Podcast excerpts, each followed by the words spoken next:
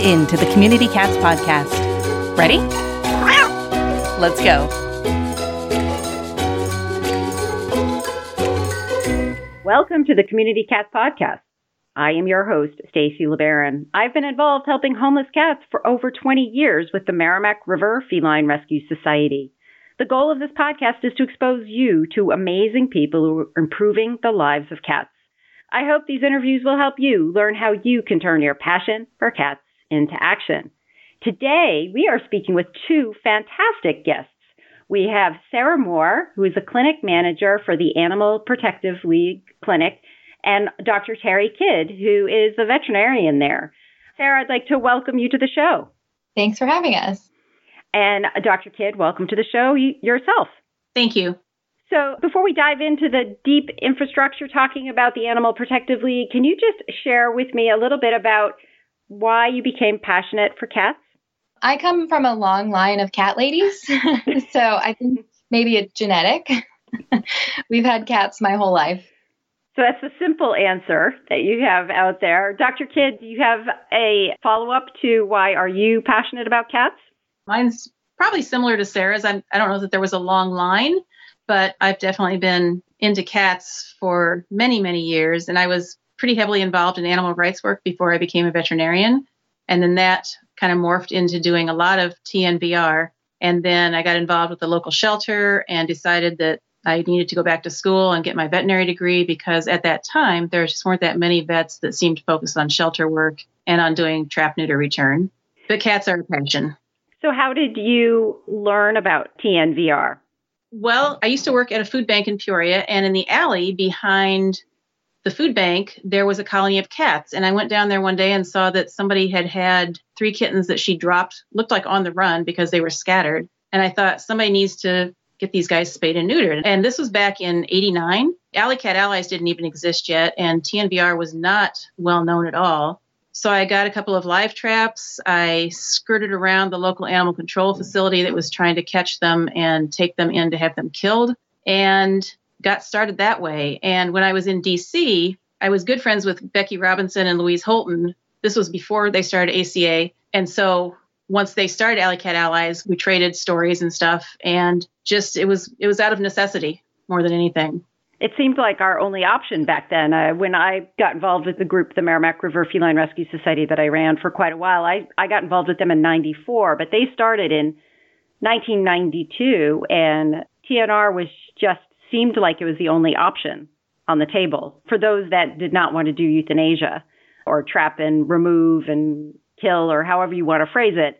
But that was just not an option for the folks that were feeding the cats down on the waterfront. And so it just seemed like spay-neuter was the one thing that just made a lot of sense. And it seemed like that was our only option. So Dr. Kidd, you are our veteran, I would say, with regards to TNVR. When did you become a high-volume, high-quality spay-neuter veterinarian? I graduated vet school in 2013 and worked with the shelter medicine program over there as a veterinary intern for 20 months. And then came here to APL in July of 2015. So I've been doing it full time for about 5 years. And for over the last 5 years working in the clinic, have you seen the results of your efforts in the community? Do you get a sense that you feel like the overpopulation waters are receding, or do you still feel that sense of population pressure? I'm going to let Sarah answer that one because she's got all the statistics on what they were seeing with the local animal control facility before. I'm going to turn it over to Sarah. So I've been here since 2006. We opened just a few months before I started, and we've been mostly tracking numbers at our county animal control facility. So we keep an eye on intakes and adoptions and euthanasias. We have seen a 70% decrease in euthanasias since we opened in 2006. It goes down almost every year. There's a couple of years in there where it goes up a little bit, but the impact that it's had on cat intakes and euthanasia is just immense. That's fantastic. That's great. So you have good statistics, and you just said you do pet cats as well as community cats, return to field. Yes. So about 40% of the cats we do are return to field cats or, TNVR, and then the rest are pet cats. And we do dogs, but not nearly as many as we do cats. This is a question for Sarah too. Over the years, did you always offer services for owned cats, or was there a period of time that you only did return to field or TNR cats?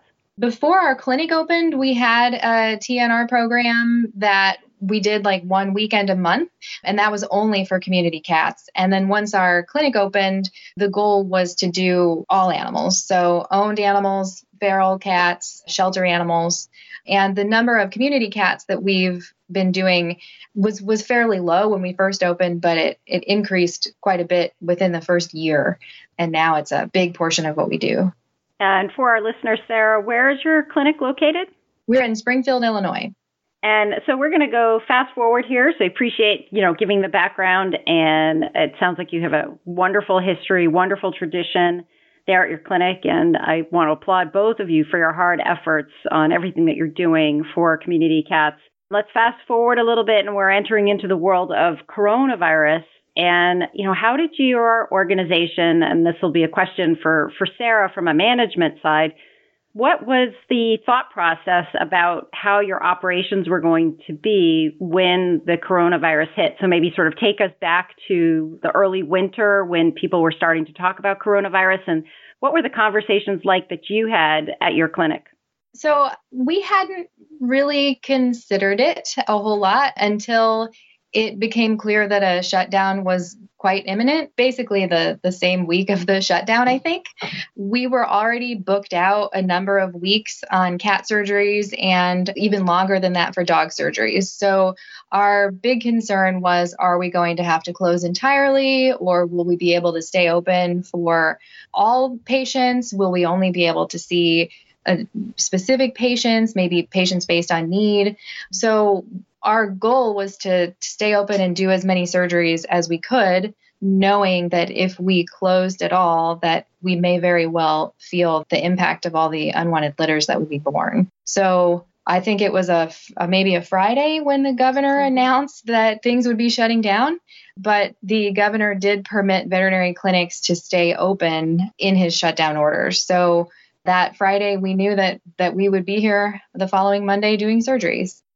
So how did that get translated? I know that some organizations that were able to stay open throughout the shutdown period, they, did 50% of their normal capacity. Did you operate as normal, or how did you adjust your protocols and policies in there? Everybody was talking about, PPE and, social distancing and all that kind of stuff. How did those protocols get adapted and changed, and how did that impact your numbers?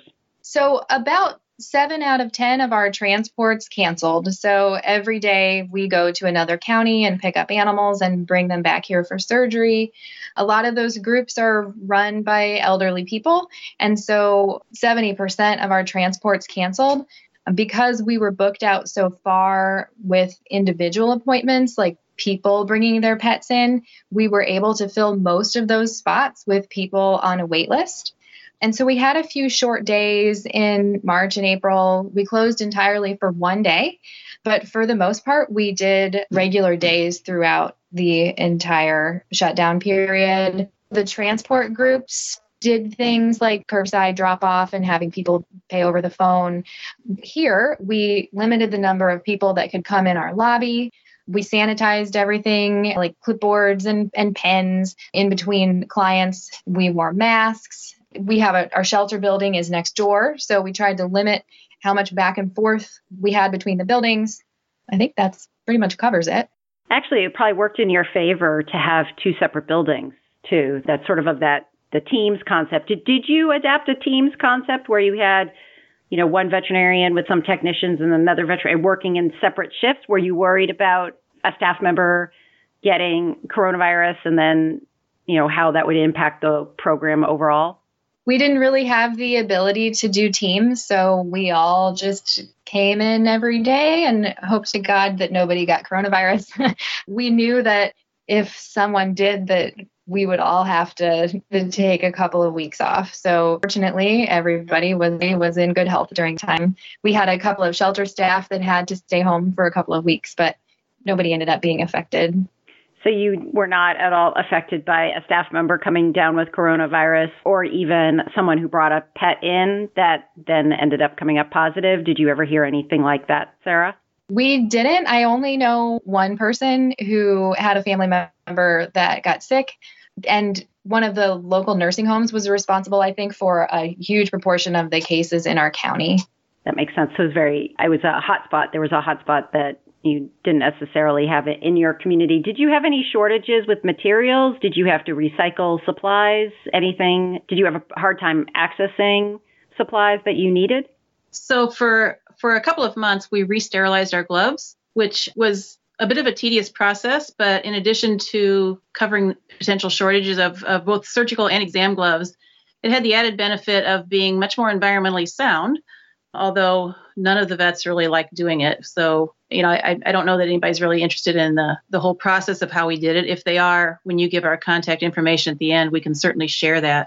But as far as drugs, we did not have a shortage. I was a bit concerned for a while about ketamine availability. We never did run out, and we were always able to get replacement, you know, a new supply. Morphine kept coming through fine. We have cloth masks, so, you know, disposable masks were not an issue. And I feel that we were pretty lucky in not having any supply issues, because that was always in the back of our mind. At one point, we were a little bit worried that we wouldn't be able to get isoflurane, but none of that ever happened. Just for perspective, Dr. Kidd, how many surgeries do you do in a typical day? We do 60 to 65, majority cats, probably 15-ish dogs, and the rest cats. And it fluctuates. You know, we'll have a set number on our schedule, and then people can walk in with up to 2 ferals per person unscheduled. So if we have somebody, you know, not somebody, but a group of people that come in and we have 10 extra ferals, it can shoot our numbers up close to 70, but usually it's around 60. And I wanted to touch on this topic. So we've heard about the concerns about a big kitten explosion, lots of pregnant cats being out there. As you were continuing to do your surgeries and working throughout these months where other facilities were usually totally shut down, were you seeing a lot of pregnant cats? Absolutely. We have our numbers from this year. So for March, April, and May of this year, we had 179 pregnant cats. That's out of a total of 1,057 female cats. And in those pregnancies, there were 801 feti.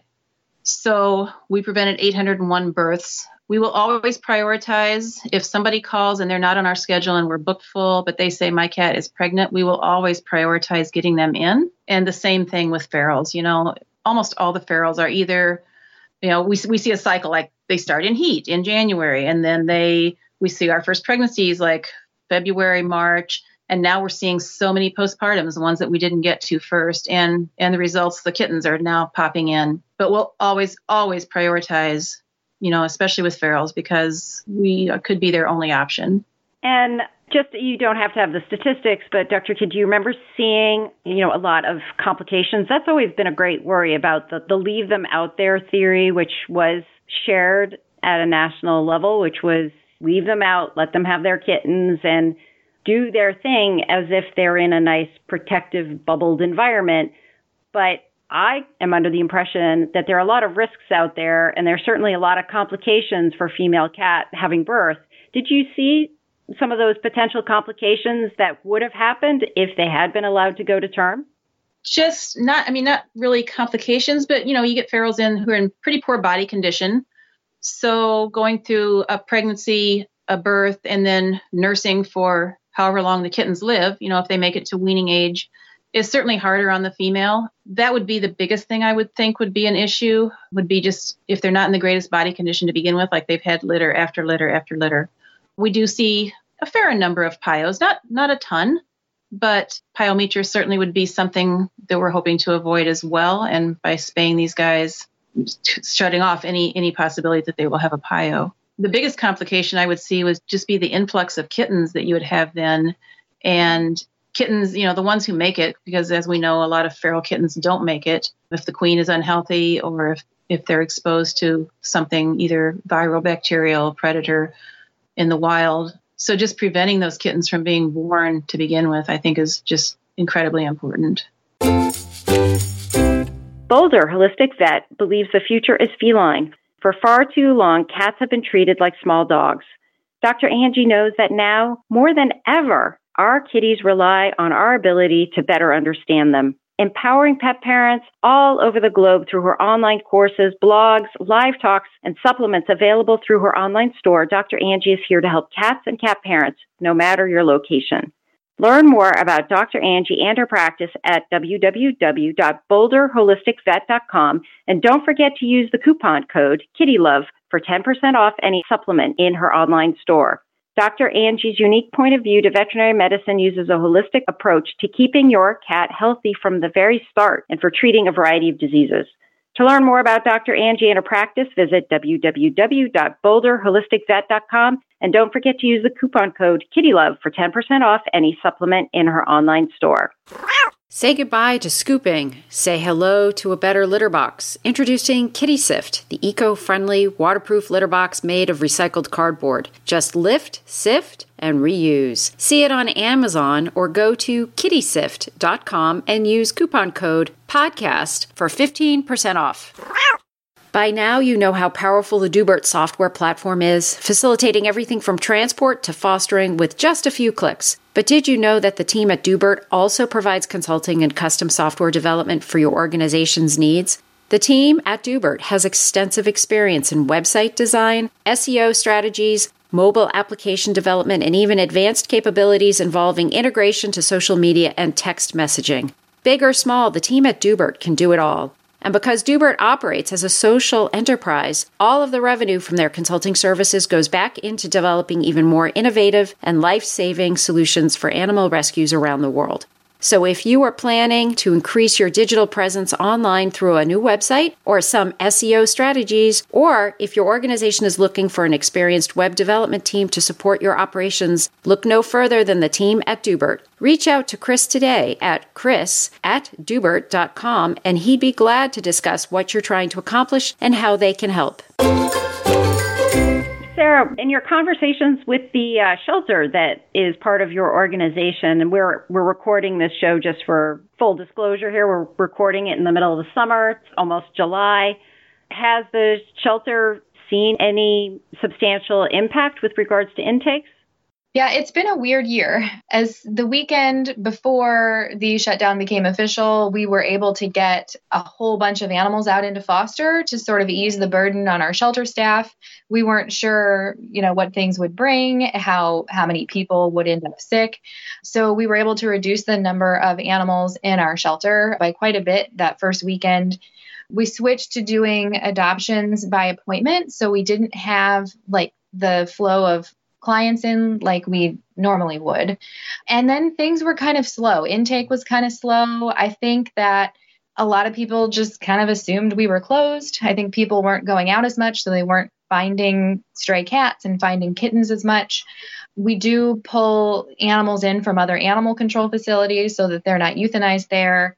And I think a lot of the animal control facilities we work with had kind of limited hours as well.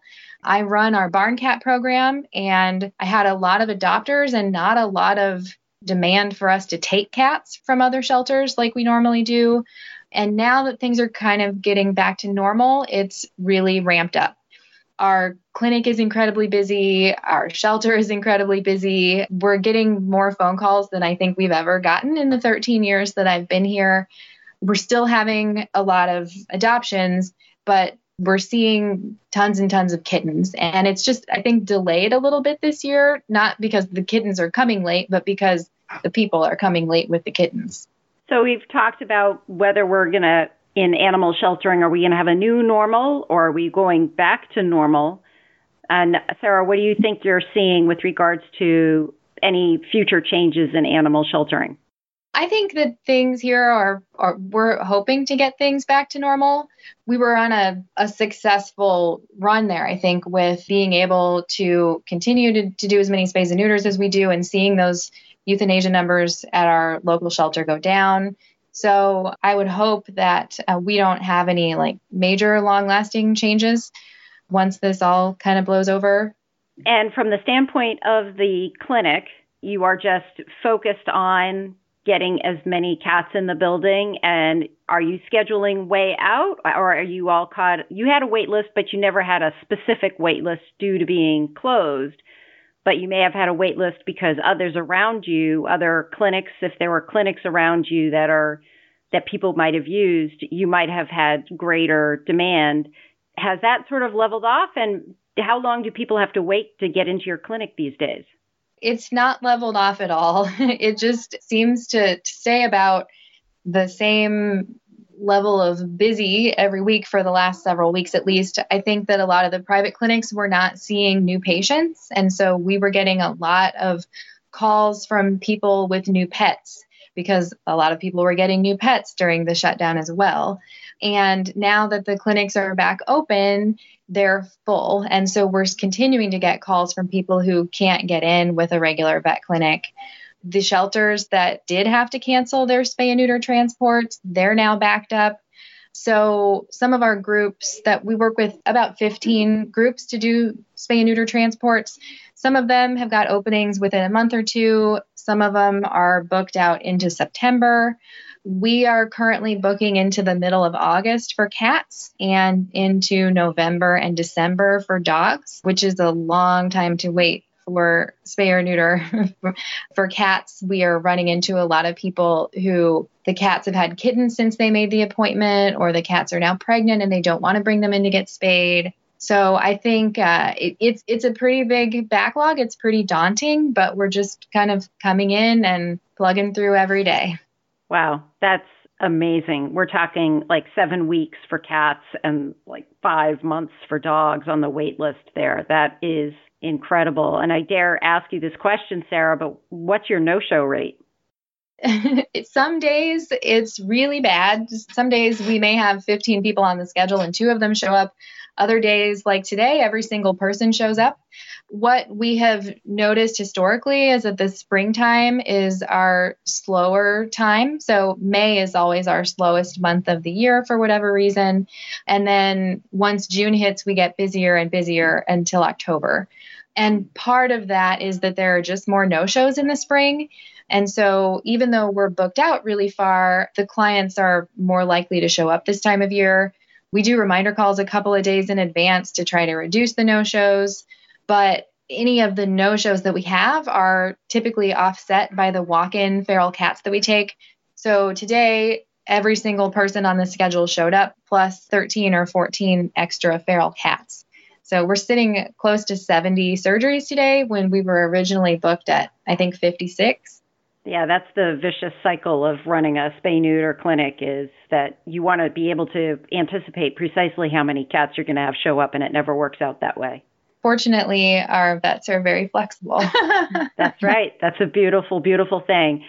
So, Dr. Kidd, before we finish up on time, I want to ask you, what are your thoughts or advice for other veterinarians that may be working in high-volume, high-quality spay-neuter clinics? You know, if we do encounter a second wave, you know, what do we think about our spay-neuter services going forward as we have future challenges in being able to keep open and keep these services going? Why is it important for us to have stayed open through this whole process?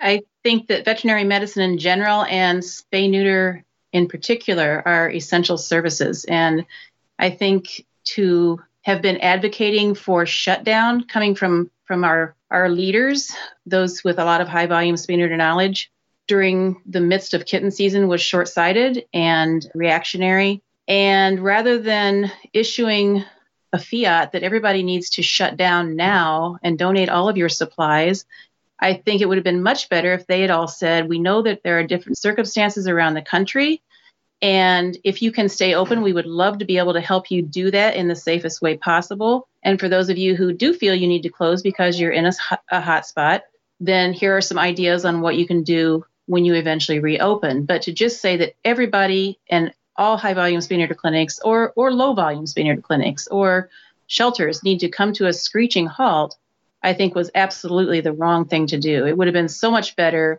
if they had formed some kind of like group chat, or not a database, but like a, I don't know, webinars or anything where everybody could be in communication with one another and share ideas. Like, here's how we're sterilizing our gloves. Here's where we're getting ketamine. Here's what you can do. You know, here's where you can get some cloth masks that you don't have to take throwaway masks that are needed elsewhere.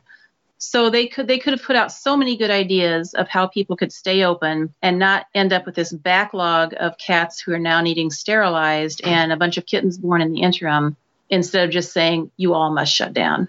And it feels almost like they laid a guilt trip on people that if you didn't shut down, you were endangering the entire country.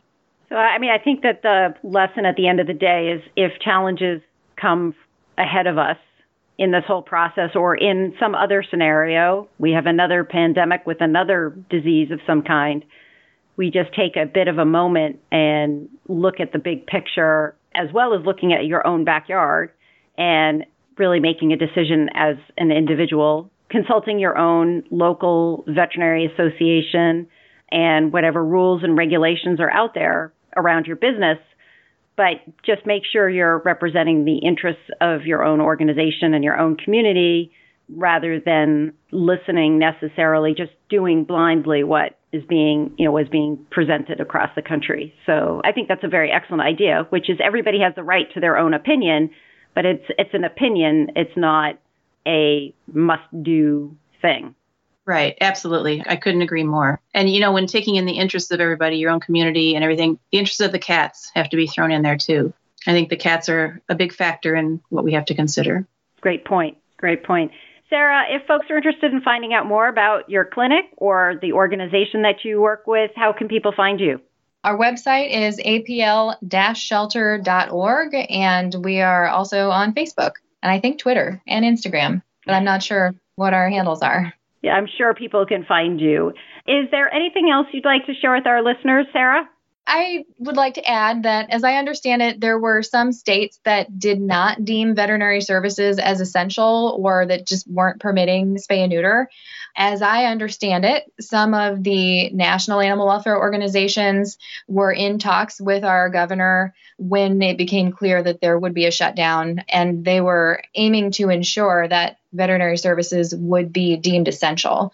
And without that, you know, if the governor won't let you stay open, there's nothing you can do about it. So I think it's important in those states where those services were forced to close by the governor that they maybe have a plan for that if this should happen again.